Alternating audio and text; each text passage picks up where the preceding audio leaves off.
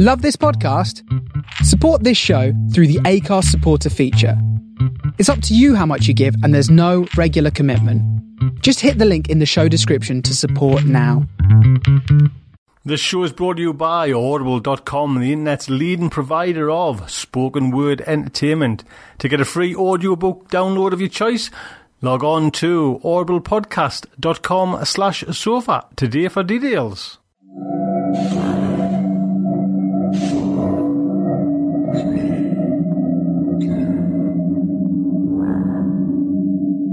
This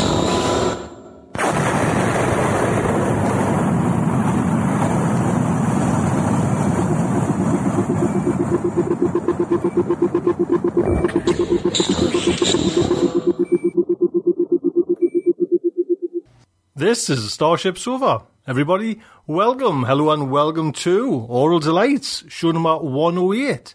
I am your host, Tony C. Smith.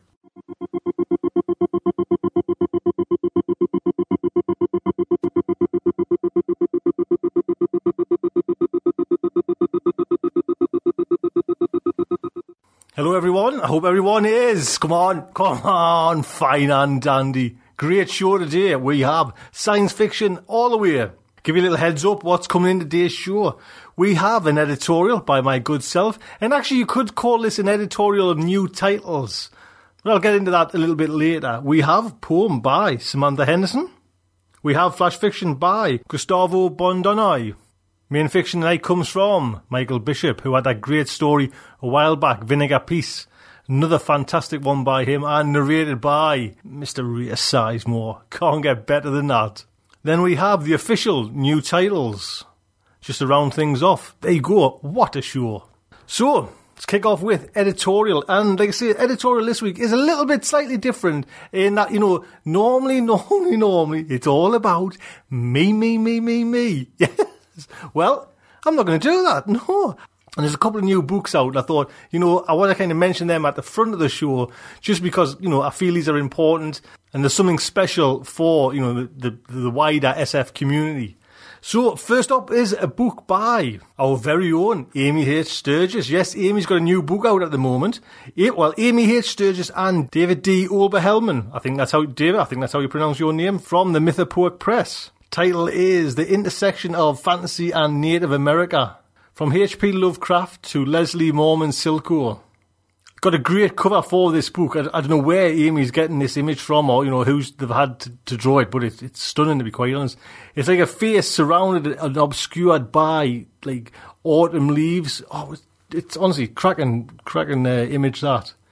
So I'll give you, I'll give you the blurb on it as well. A number of contemporary Native American authors incorporate elements of fantasy into their fiction, while several non-native fantasy authors utilize elements of Native America in their storytelling. Nevertheless, few experts on fantasy consider American Indian works, and few experts on Native American studies explore the fantastic in literature. Now, an international multi-ethnic cross-disciplinary group of scholars investigates the meaningful ways in which fantasy and Native American intersects, examining classics by American Indian authors such as Louise Erdrich, Gerald Vizenor, Leslie Marmon Silko, and the well-known non-native fantasists such as H.P. Lovecraft, J.R. Tolkien, and J.K. Rowling. Thus, these essayists pioneers new ways of thinking about fantasy texts by native and non-native authors, and challenge other academics, writers, and readers to do the same. There you go. If you're into that kind of thing, please go out and check this. You know, there's some kind of hard work gone into there and some great essays as well. And I actually, I had a list of the essays there and I've come to record this. I've only, can only find page two of four that are printed off. So Amy, sorry about that. Hopefully I'm going to try and get Amy on Sofanauts. And, you know, please Amy, if you're listening, do a little section on this, you know, for your fact article bit. That would be fantastic. There'll be a link on to that book if you haven't already heard about it or seen it. Please pop over to the website and follow the link. Next up is one more that kind of think special in science fiction genre and you need to kind of check out It is a celebration of world science fiction by Lavie Tidhar. Full title is The Apex Book of World Science Fiction. It's officially released today and it's an anthology of 15 stories, science fiction, fantasy and horror from around the world. Again, I'll put a link onto that story as well, and hopefully I'll try and get a couple of stories from that book and, and play them for you as well. And next week, I've got one of the writers who've got a, a story in that magazine who's coming on Sofanauts as well, so do look out for that. So please, two books that kind of just need to kind of tickle your horizons and just pique your interest. Do please have a look at them. So I think we'll get on to a little bit of poetry. Today's poetry comes by Samantha Henderson, and again it is narrated by Anne Bowman. Pope Joan and the Cat by Samantha Henderson. This poem first appeared in Raven Electrick, 2007. Pope Joan and the Cat. I do not like cats. Perhaps that was my ruin. Feline Lucifer in her peak, taking me down. Raising high the chalice at Mass, I saw a slinky brown creature slip, like melted butter, between the feet of the faithful, smile at me, mocking! Satan's pet, her own self, claiming its unnatural own. If the Pope is a woman, then the devil is a woman, then God is a woman. As below, so above, it cannot stand. The angels turn away, scandalized. I don't like cats. So, since last week, I put out a little shout if anyone wanted, you know, to kind of get involved in Google Wave and everything like that, you know, please drop us a line. If you want an invite, you know, I mentioned that. Well, I've still got some invites, so please, and don't get us wrong, people have been snatching these up. So I've probably got about 10 left. So I've given about 10 away, I think, if my mind, I think I got 20. So please, if you want a Google invite for Google Wave, do drop us a line. If you've got some ideas about how this can help the community, you know, if you, if you want to kind of help Starship Sofa's little community there and just make things, you know, at least tackle this new kind of wave that's coming about, please get in touch. Starshipsofa at gmail.com.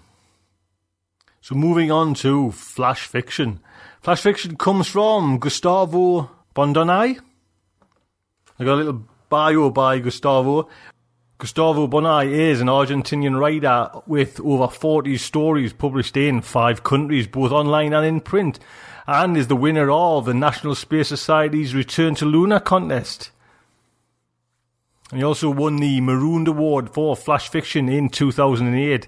His genre fiction has appeared in three Hadley Rille books, anthologies, Flash and Swords, The Best of Everyday Fiction, and in other Spanish translations. If you want, you can read his blog over at bondo-ba.livejournal.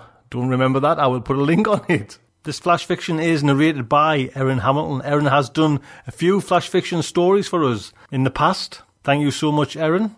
So the Starship Sofa and her Aural Delight is very proud to present. Virtuoso by Gustavo Bondoni. Everyone on board was well aware of the honor we'd been conceded. Nothing could match the thrill of watching a true artist at work, and no artist in living memory was comparable with Ternasset. I'd seen holograms of his work, of course. Every museum worth its salt had a wing dedicated to the reproductions of the man's genius. Once I'd been on the fourth planet of the Rampor system during the Apogee Festival, and they'd had a life size real time projection of his celebrated piece Juna 2 in orbit around the planet. It had been a breathtaking experience. But to be on the same ship with him, watching as he created his latest masterpiece from inside the bridge, which doubled as his studio, was staggering. Ternasset fiddled with a lever his interior tentacle delicately entering infinitesimal corrections as he placed another cube. The location of each cube had been carefully calculated to create the image in the artist's mind. What that image was, we wouldn't know until the work was complete, of course. The cubes themselves were another source of mystery. They were blocks the size of mountains, which were inert enough to be lowered through the atmosphere and not even ignite even when the locals hit them with an unexpected nuclear strike. Yet they exploded with dazzling color and brightness when the show began. What were they made of? Speculation ran wild in all the best art journals, but the only thing everyone agreed on was that there had to be at least some phosphorus or magnesium in there to create the characteristic brilliant burn. But even this was guesswork, since they were built in deep space by robot workers in a secret location. The block he was lowering, a blue cube, was placed at the mouth of a river. He switched our attention from the monitor that showed the view from orbit to the live feeds from the cameras embedded in the surface of the cube itself. These were showing the descent of the cube onto flat terrain that seemed to be peppered with small rectangular irregularities.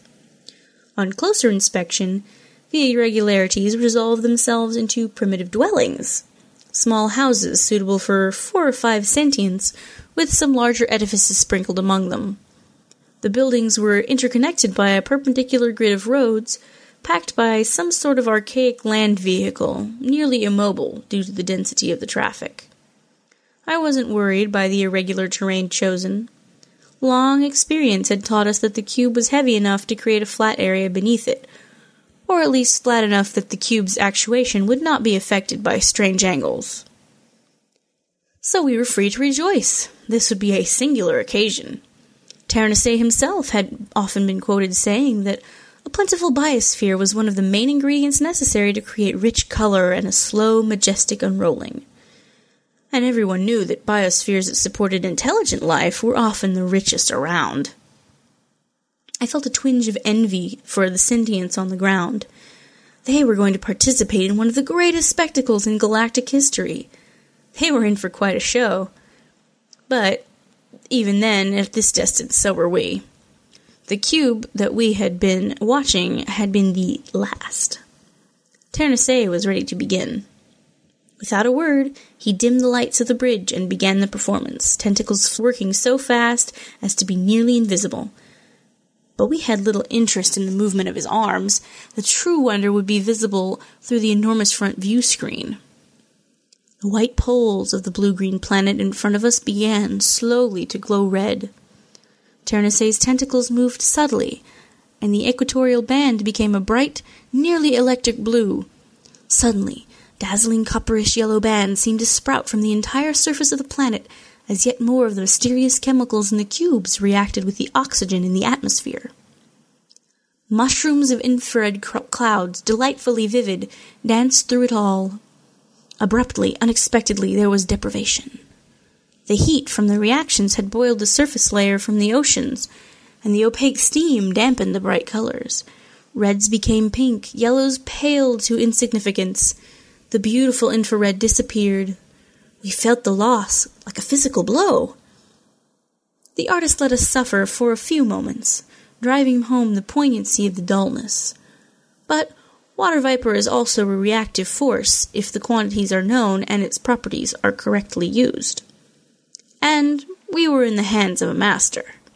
A few swift movements of a single tentacle liberated something deep within Ternace's cubes, and immediately the entire surface was covered with roiling dark purple waves. Dark patches and light patches intermingled, giving the impression of a storm bound planet wide sea of deep violet, which even invaded the near ultraviolet in an almost obscenely erotic shade. And just as we were wondering if he would cross the line into wavelengths forbidden in polite society, a blinding white shaft seemed to bisect the purple ocean. At first, I believed the light had come unbidden from deep space to complete the masterpiece, but I realized what was happening. The artist had chosen that precise moment to begin the explosion of the planet's crust, directed with masterful precision into shafts through the roiling violet sea. Slowly, the force of the chemical reaction overwhelmed any possibility of control, and the white sphere of incandescent rock expanded through the violet light, turning it mauve and then causing it to disappear altogether as the planet exploded. We watched entranced until the last sparks died in the oxygen deprived vacuum. Oxygen deprived vacuum. And it was only when Ternace turned to address us that we broke out of our stupor. I call it Soul 3, he said. We call it a masterwork.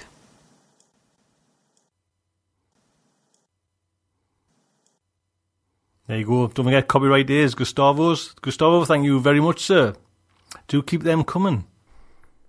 So this show is brought to you by Audible.com, the internet's leading provider of spoken word entertainment. Get this, Audible has over 35,000 titles to be downloaded and played back anywhere, just like Starship Sofa. So log on to audiblepodcast.com slash sofa to get a free audiobook download of your choice. Again, go to audiblepodcast.com slash sofa today for details. Now, it's been a while since I picked a pick of the week for Audible. I have been lost in Allen Steele's Coyote, Coyote Horizon, Coyote Frontier, and I'm now onto Destiny. And actually, there's a couple more there, and I'm just loving that. A great. Do you know now that I'm kind of, you know, I, I tweak a little bit with audio, and sometimes, as in show 30 on Sofanauts, I get it completely wrong. But it's nice to like appreciate really good audio, and the narrator that's doing the Allen Steele work is f- tremendous. Do you know what I mean? It's the the whole set. He does the whole lot, and you know what I want to do because I've actually got a short story. This is the, the where it's come from. I got a short story off Allen Steele and it's set within this Coyote universe. And I, I just started, you know, I sent it off, I got it narrated, I got it back, and I knew, you know, before I, I hadn't even read the story, and like I say, I sent it off because I just knew it was an Allen Steele Coyote one. When it came back, I was thinking, oh, I want to read all what's gone before, so I get a, a kind of grasp of what's going on there. So I haven't even listened to the full Allen Steele story that I've got, that I actually got, and I will play soon. I wanted to go right through and tackle all of them. And like I say, I've just been lost in that Coyote, the whole kit and caboodle of Coyote. Like I say, the the whole universe. It is just a fantastic thing. It's what I say. What why it's it just kind of bills and bills and bills, and you just before you know it, you know the characters are just coming into the their own. You know, it's it's one of those stories or one of these universes that is just purely character driven. What this is what I my take on it. But the world Allen Steele's created in Coyote, it's just one of those ones. It's I've been so lucky to have all these audiobooks and just you know dipping into them and dipping it and just being lost in this world he's created. It's best to probably start at the very beginning with Coyote, but then you've got Coyote Rising, Coyote Frontier, and I'm actually at the moment in the Coyote Horizon little part of that universe there. There's actually two spin off novels as well within the same kind of universe, but not surrounded like the, the Coyote planet. And there's a new Coyote book coming as well, Coyote Destiny, which is coming in, I think it's probably March 2010 as well. So if you are Audible, you know, and you have got an account, do check out. Honestly, you won't be disappointed with the the quality of the stories and the quality of the audio production. And just another thing about them, which I always remember when I was getting like Asimov's a while ago.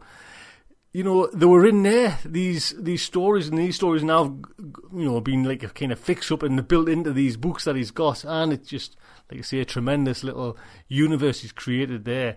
So there you go. Anything by Allen Steele in the Coyote universe is well worth recommending for Audible. So again, log on to audiblepodcast.com slash sofa today for details. So it's main fiction time and a great story. This one comes from Michael Bishop and is narrated by, like I say, our good friend, Mr. Ray Sizemore. I just wanted to kind of, uh, again, one of them things, just sit back and just get lost in this great science fiction story. I hope you enjoy it. So, Starship Sofa and her Aural Delights is very proud to present The Angst, I Kid You Not, of God by Michael Bishop. The Zdun stunned us. They had seen that certain arrogant superpowers and certain stateless fanatics gripped Earth in a brutal vice, and they were appalled. Outraged on our behalf, the Zdun intervened. After parking their light cruiser in disguised orbit around Earth, they dropped microscopic chemical seeds into our atmosphere. These reacted with our terrestrial gases, rendering any human indigen, and only human indigens, comatose for 24 hours or an entire year, depending on the innate bellicosity of the person incapacitated. You could say that the Zdun gassed us, but actually they reconfigured the makeup of our air. The Zdun stunned us for our own good. The Zdun do not discriminate among civilized worlds in exercising either their judgment or their powers. They reconnoiter the dense core and the diffuse spiral arms of our galaxy, making their lists and checking them twice. They determine which sentient species are naughty and which are nice and chemically correct every instance of the former. The magic rains by which the Zdun reconfigure a planetary atmosphere stymie the worst bullies for a full local year, but let the lowly and the peaceful resume their lives after only a single day of oblivion. By the time the Zdun stunned us human beings, they had already gassed a dozen intelligent species in our galactic vicinity. Then they abducted all the most warlike leaders to psychoanalyze in the long transit to their homeworld. As an analogy, let me cite the gassing of the Moscow Opera House decades ago when Islamic separatists seized that building and held its occupants hostage. The black clad rebels threatened to blow everyone up if the Russian leader refused to stop the war in Chechnya and to grant it independence. Wisely or foolishly, the Russian authorities used a secret gas to knock out everyone in the opera house, terrorists and hostages alike. Unfortunately, so crudely did this gas work that, although it ended the siege, it also killed many of those gassed, including 120 hostages. The Zdun, however, are better chemists, physicists, astronomers, engineers, and general technophiles than those bumbling Russians.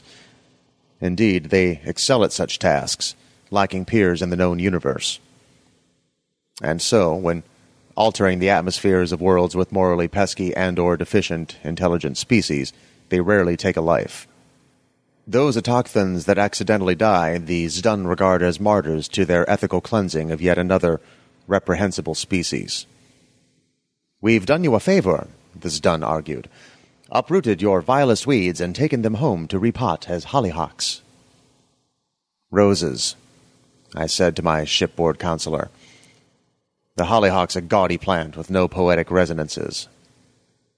We know hollyhocks, Counselor Zdang said, and believe me, we find them lovelier than your run of the trellis Bobby Burns roses.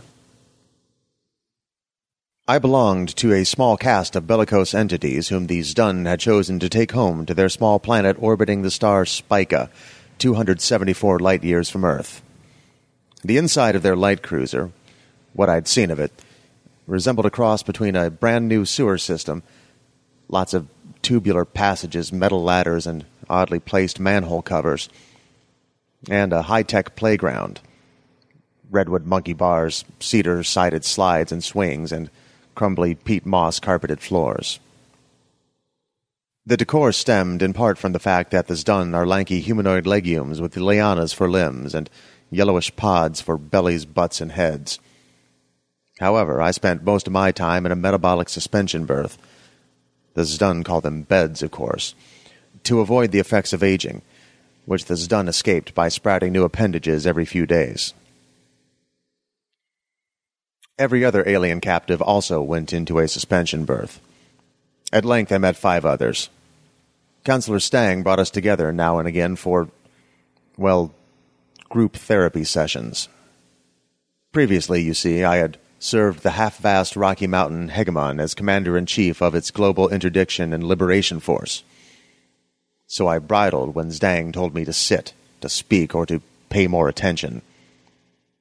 Who did Zdang think he was, anyway? And why should a man of my status kowtow to a yellow bellied bean like him, even under threat of instant molecular dispersal? Well, circumstances change minds, and rapping with my alien therapy mates gave me to understand that rank is relative and life a fleeting dream, when it isn't an outright outre nightmare. At my first session, Zdang introduced me to the chief decapitationist of an inner planet of 61 Cygni A, 11.2 light years from Earth.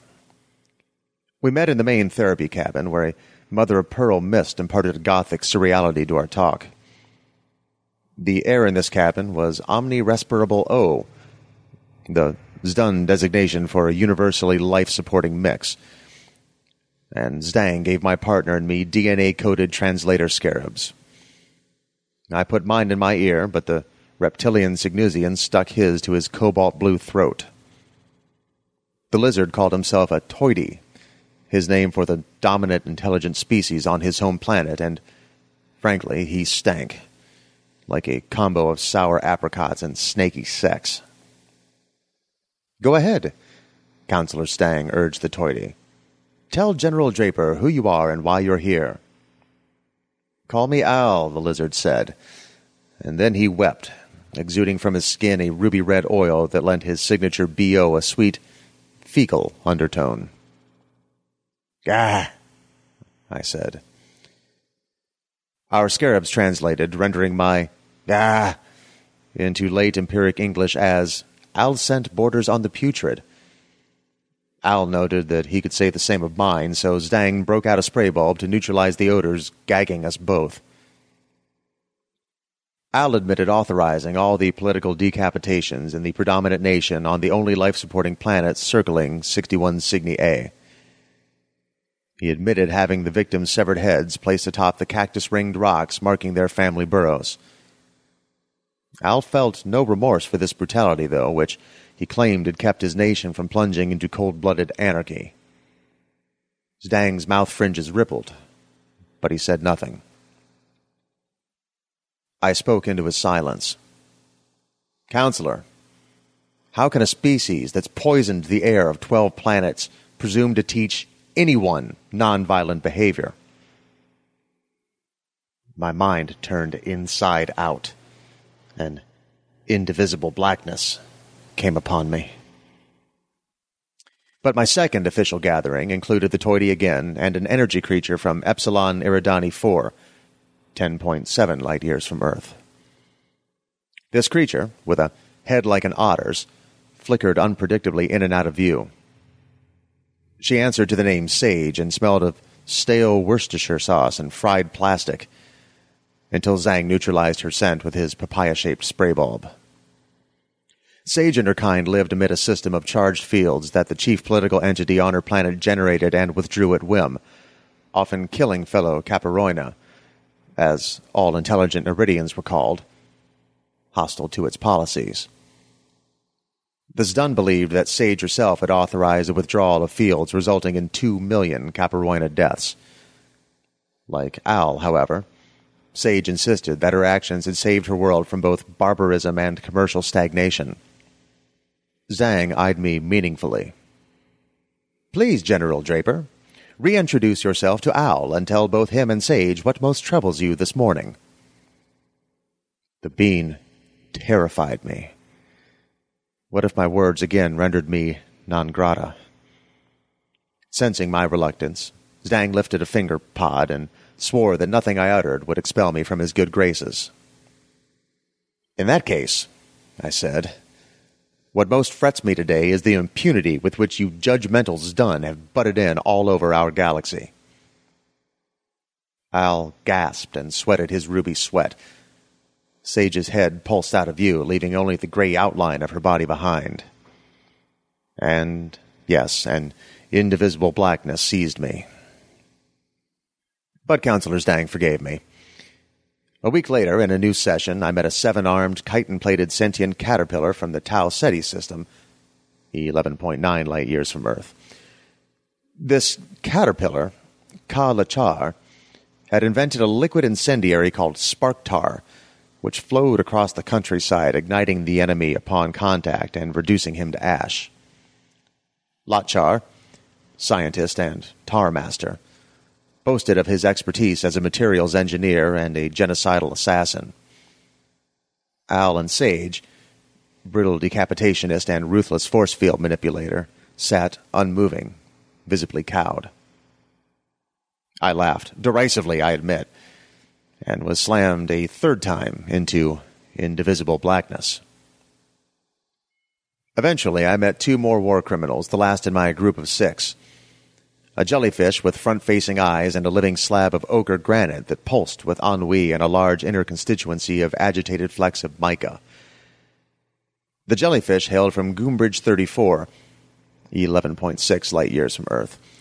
Smelled vaguely like cotton candy and answered to a name something like Gilnetta.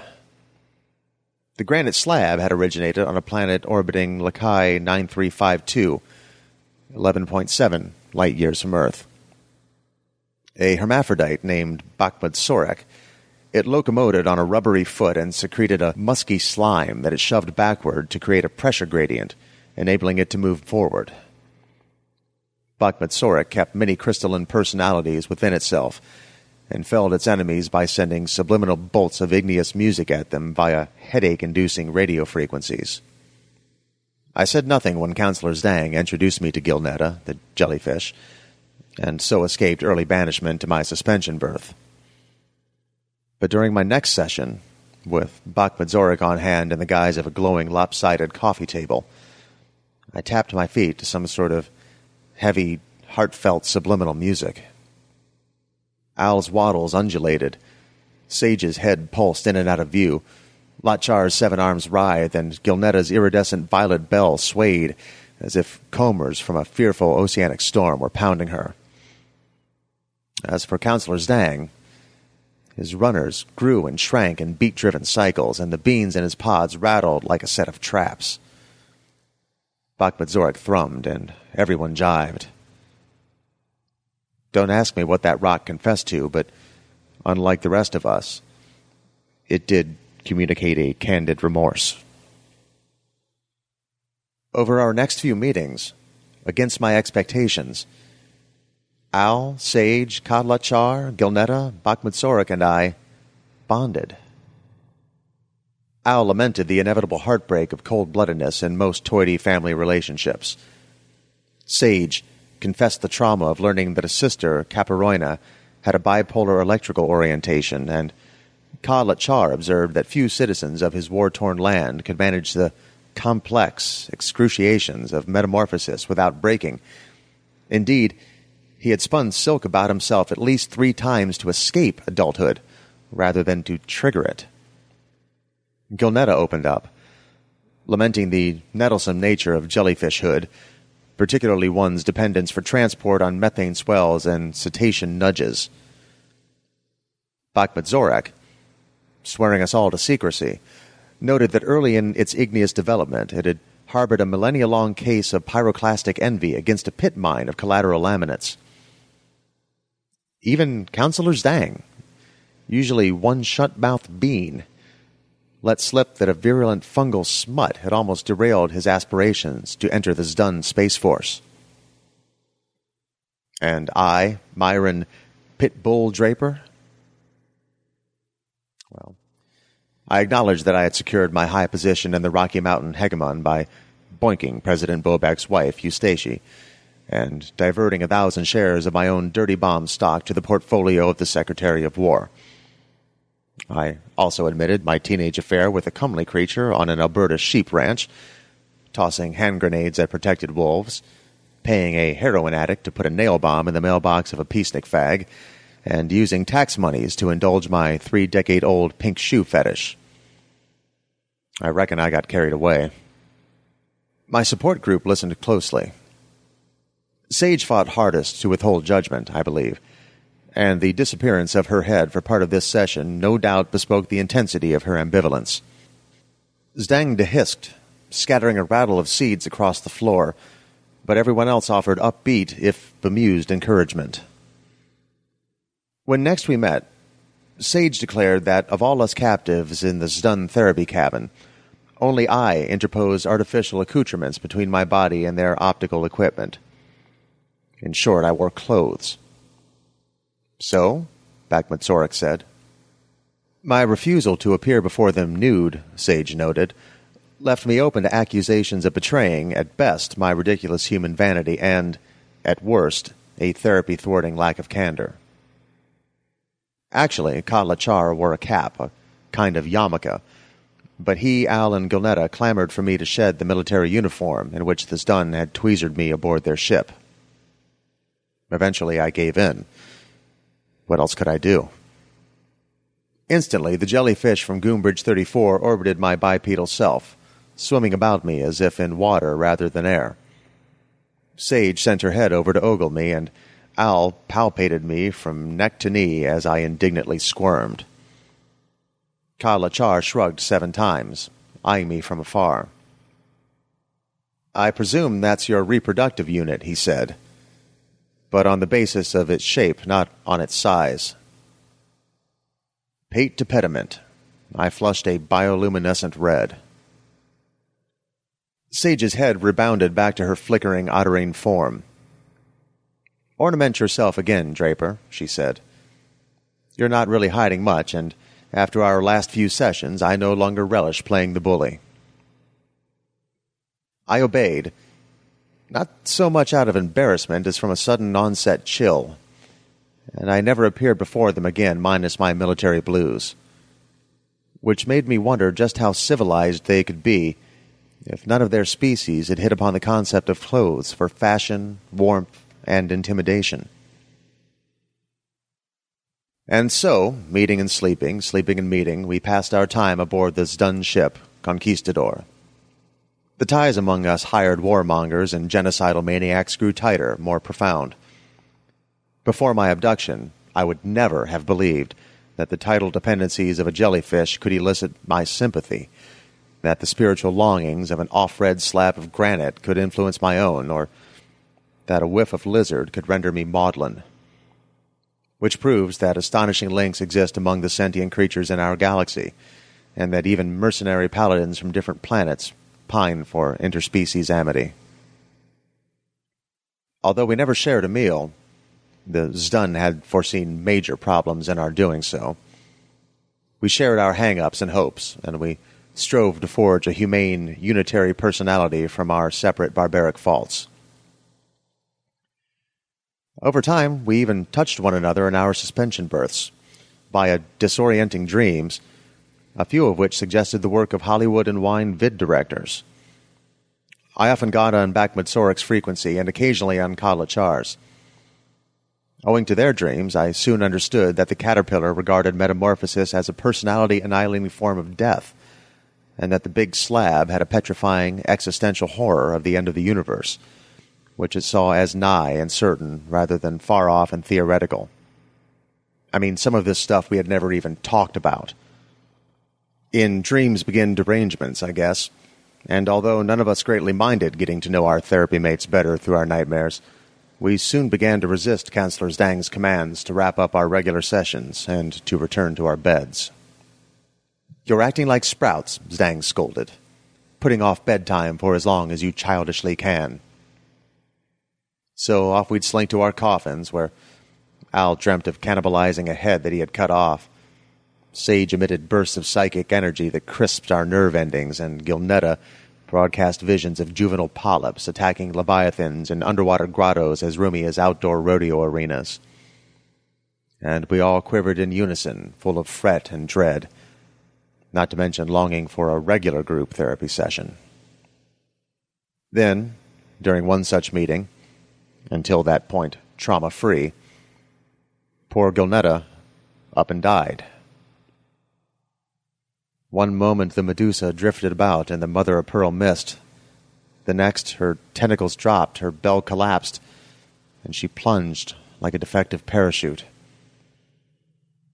The spray that Zdang used to neutralize our competing stinks failed, and the cabin filled with an odor commingling the scents of rum, kelp and necrotic coconut meat. Everyone froze.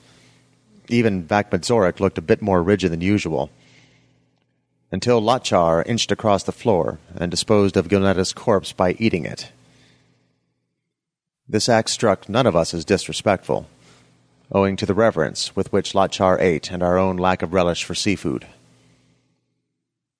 After this incident, Bakhmut nightmares worsened. Most of these dreams put the slab at their center. It turned red as lava, for example, and flowed downhill into a quenching pit, or broke into crystals as tiny as frost filaments and melted, or eroded over centuries into squishy sea sand. Then, in a nightmare of my own, Bakhmut set itself up in my old hometown as a tombstone.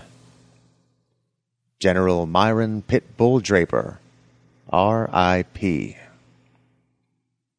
I could not wake up. In fact, I would have died in my sleep if Lachar had not projected at me a dream in which the caterpillar did a clumsy impersonation of the Hindu goddess Kali. Then he grabbed a hookah and blew smoke rings. These rings had started to turn red, blue, and yellow, and to fuse into butterfly wings when I finally slid out of nightmare and back into picture free sleep. At our next session, Zdang delivered a lecture. He informed us, brusquely, that our death fears were foolish and that Gilnetta's demise should comfort rather than bum us out. Stunned science had discovered that our expanding universe was closed rather than open, and this fact meant that the universe would not diffuse into a tenuous blanket of matter and antimatter debris via the deterministic engines of the heat death hypothesis, but would cease its outward motion and contract this action, in turn, would one day lead to a new Big Bang and the prospect of a fresh cycle of star making and civilization building. I said, Then we ought to call it the Big Boomerang. Nobody congratulated me on my coinage. Maybe our scarabs had failed to find good equivalencies for boomerang.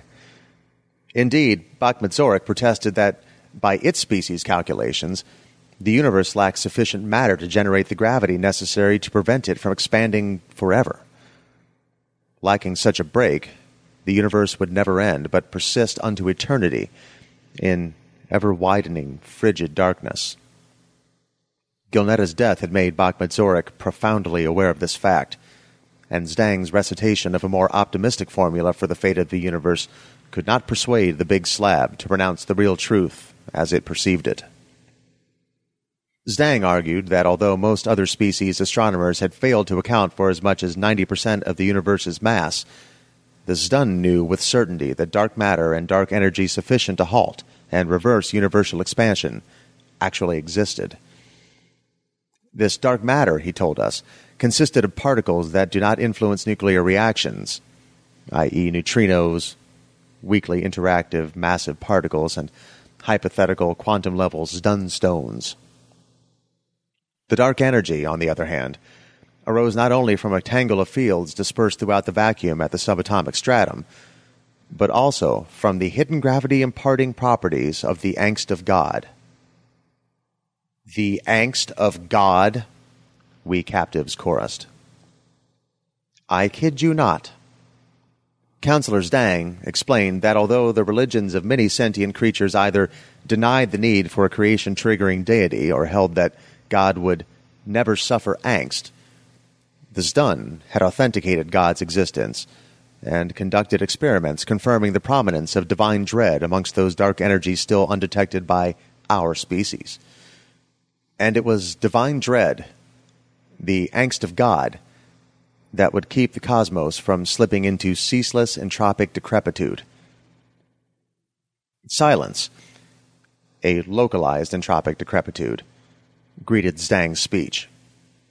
We captives glanced at one another and then at Zdang, hoping that he would document his claim or die as our poor jellyfish had done.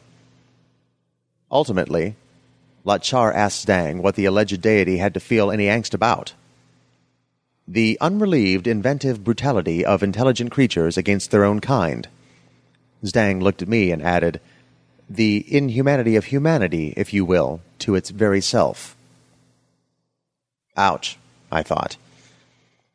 Lachar lifted his seventh arm as if saluting God, and with his other six arms embraced himself. Sage's head faded from view, and the scorch of fried plastic wafted from her body. Al hunkered down like a lizard on a rock, and the mica in Bakhmut topside maniacally twinkled. Now do you see why we intervened in your world's affairs? Zdang asked self righteously. Oh man, I hated Zdang in this mode. Although I nodded, I tuned him out to think of what I most missed about my previous life. Brown nosing aide de camp, taking my paychecks in foldable cash, and net surfing for pink shoes. Bakhmut began to thrum, broadcasting to each of us, Zdang included, a beat that made our internal fluids ebb and flow erratically. You want to lessen God's angst, the rock said. Right, Zdang said. Very good. And by lessening God's angst, you will diminish the supply of dark energy at large in the universe. Maybe, Zdang said warily. And by lessening this dark energy, Bakhmet Zorik pursued, you will guarantee the open-endedness of the cosmos, its heat death, and the suffocation of every contingent intelligence but God's. No. Zdang's various yellow pods had already begun to model. Yes, Bakhmet Zorik said. Logic leads to a single conclusion, namely that the Zdun have aligned themselves with entropy and against the, I blurted, the force that through the green fuse drives the flower. Where did this line come from? Oh, yeah, from a postcoital session with Eustace Bobek in a cabin at Camp David. She had written her master's thesis on Dylan Thomas. Ignorant of my sources, Bakhmet Zorik finished its own sentence. And against the powers of life and regeneration. What can I say? That was the last time the slab of granite from Lakai 9352 met with us as a responsive entity. At our next meeting, Zdang had Al, Sage, Latchar, and me sit around Zorik in its common default mode, that of a tabletop. We did not session, however. We played five card stud, praying that no one would piss Zdang off again. Once, Latchar laid down his best hand with a loud slap, but our rebuking looks dissuaded him from taking the pot. When we finally arrived on the Zdun homeworld, the Zdun stunned us again by canceling their re education programs. I went to work as a consultant to the producers of a mass entertainment about armed conflict, whom I introduced to the transgressive pleasures of gunplay and sensational explosions. We had so many pods, flowers, and stems flying around the set you would have thought we were using a salad shooter. The next day, the director fired me, and I went into full time begging mode, asking the government for return passage to Earth. Eventually, the powers that be relented, and by light cruiser sent me home. Here on Earth, everything had changed, and changed again. Even so, my fellow Western Hemispherites took me to their bosoms and appointed me to direct their self defense legions. The Easties soon picked a fight, and tomorrow an all out war will likely begin. Still, but for the unfortunate angst of God, I could say, Life is good, my compatriots, for I have work to do, a pet man of war in my heated swimming pool, and a garden full of outsized purple hollyhocks. For George Alec Effinger. There you go. Don't forget, I will put a link on to Michael's site. Please pop over there. the man is so kind. He sent over, which is really nice, a collection of his short stories in, like I say, a book, Dead Tree format, and signed it and everything like that. So it's kind of pride of place now. It's amazing. And I'm like I say, I'm looking through that. We'll get some more of them stories off Michael as well. He's, he's kind enough to offer some stories as well. So if you like that one, do listen out for some more by Michael Bishop. And Ray, what can I say, sir? Fantastic. I'll actually give Ray some more stories, and actually one of them is going to be a little bit of an, an Easter egg story. Not science fiction, not fantasy, not horror, something completely different. So do look out for that. Again, for everybody on the show, links from the website. Just to give you a little heads up now, what's happening in Starship Sofa? Well, Josh sent over an, like an image capture from this new site that's getting, or the new the new hull that he's kind of riveting together for Starship Sofa, and it's just looking tremendous. Do you know what I mean? Everything's going to be there on this kind of landing page, and then you can kind of divert and go off in all different directions. So I don't think that's going to be too long before that's up as well. And he assures me as well the shop is coming. So all good things are happening on Starship Sofa. I think it's time to round off the show with some new titles.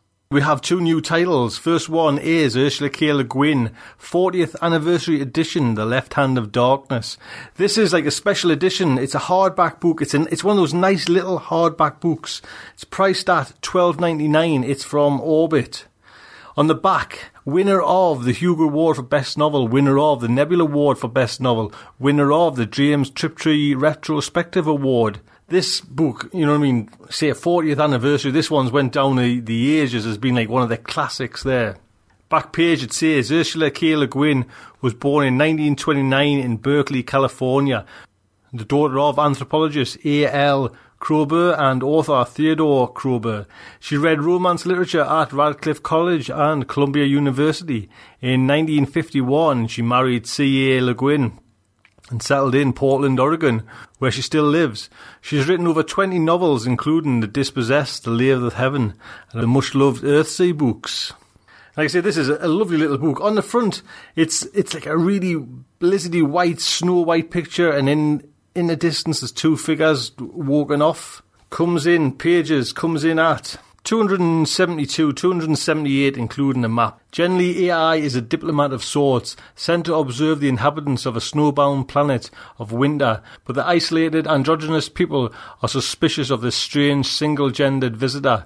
Tucked away in a remote corner of the universe, they have no knowledge of space travel or life beyond their own world. So, bringing news of vast coalition of planets they are invited to join, he is met with fear, mistrust and disbelief but also something more. For Genly Ai, who sees himself as a bringer of the truth, it is a bittersweet irony that he will discover the truth about himself and, in the snowbound, shrouded strangeness of winter, find both love and tragedy. First published in the year Neil Armstrong walked on the moon, The Left Hand of Darkness is a classic science fiction and a masterpiece of modern literature, winner of both the Hugo and Nebula Awards for Best Novel. It has been in print nearly 40 years and has sold over 40,000 copies. It is now optioned for a feature film, screenwriter director Will Phillips. Praise for Left Handed Darkness. New York Times says The Left Handed Darkness is one of the science fiction's finest achievements. A profuse and original invention as Lord of the Rings, Michael Moorcock. Frank Herbert says, What got me into the quality of the storytelling, she's taken the mythology, psychology, the entire creative surround, and woven it into a jewel of a story. There you go. Price, like say, priced at twelve ninety nine from Orbit. It's out twelfth of November, hardback. There you go, a classic to have on your shelves. Next one up is Orson Scott Card's Ender in Exile.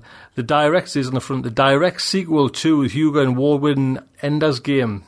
Praise for Orson Scott Card. Full of surprises. Intense is the word for Orson Scott Card's Ender's Game. That was the New York Times. Interzone says every volume of the Ender saga comprises some of the most haunting, brilliant writing of the decade. The Encyclopedia of Science Fiction says enthralling, an extraordinary talented author.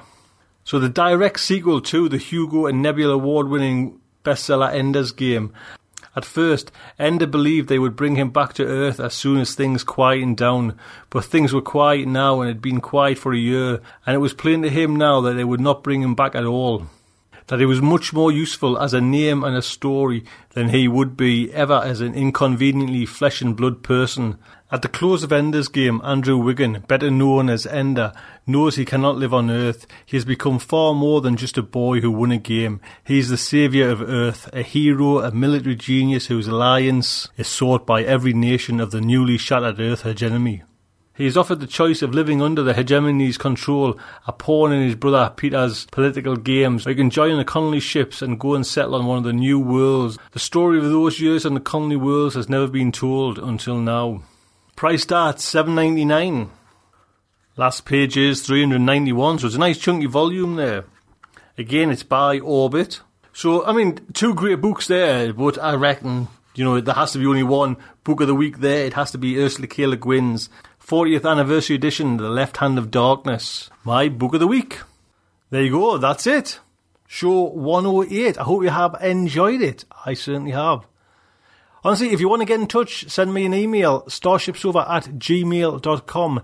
If you have, honestly, if you have any ideas for the show, for different events, different things going on. Drop us an idea. That's exactly how Starship Stories got kicked off the ground. Do you know what I mean? I'm open to any ideas. If you've got a good idea for the show, please get in touch. Don't forget, get yourself Starship Sofa Stories Volume 1. It will be a great Christmas present. Give it to someone who doesn't really know science fiction. There's some great stories in there. It'll help me. It'll help them. How much more can you get? How much needy more can you get? Please do that. Or donations. That would be fantastic. Listen, until next time, I'd just like to say good night from me.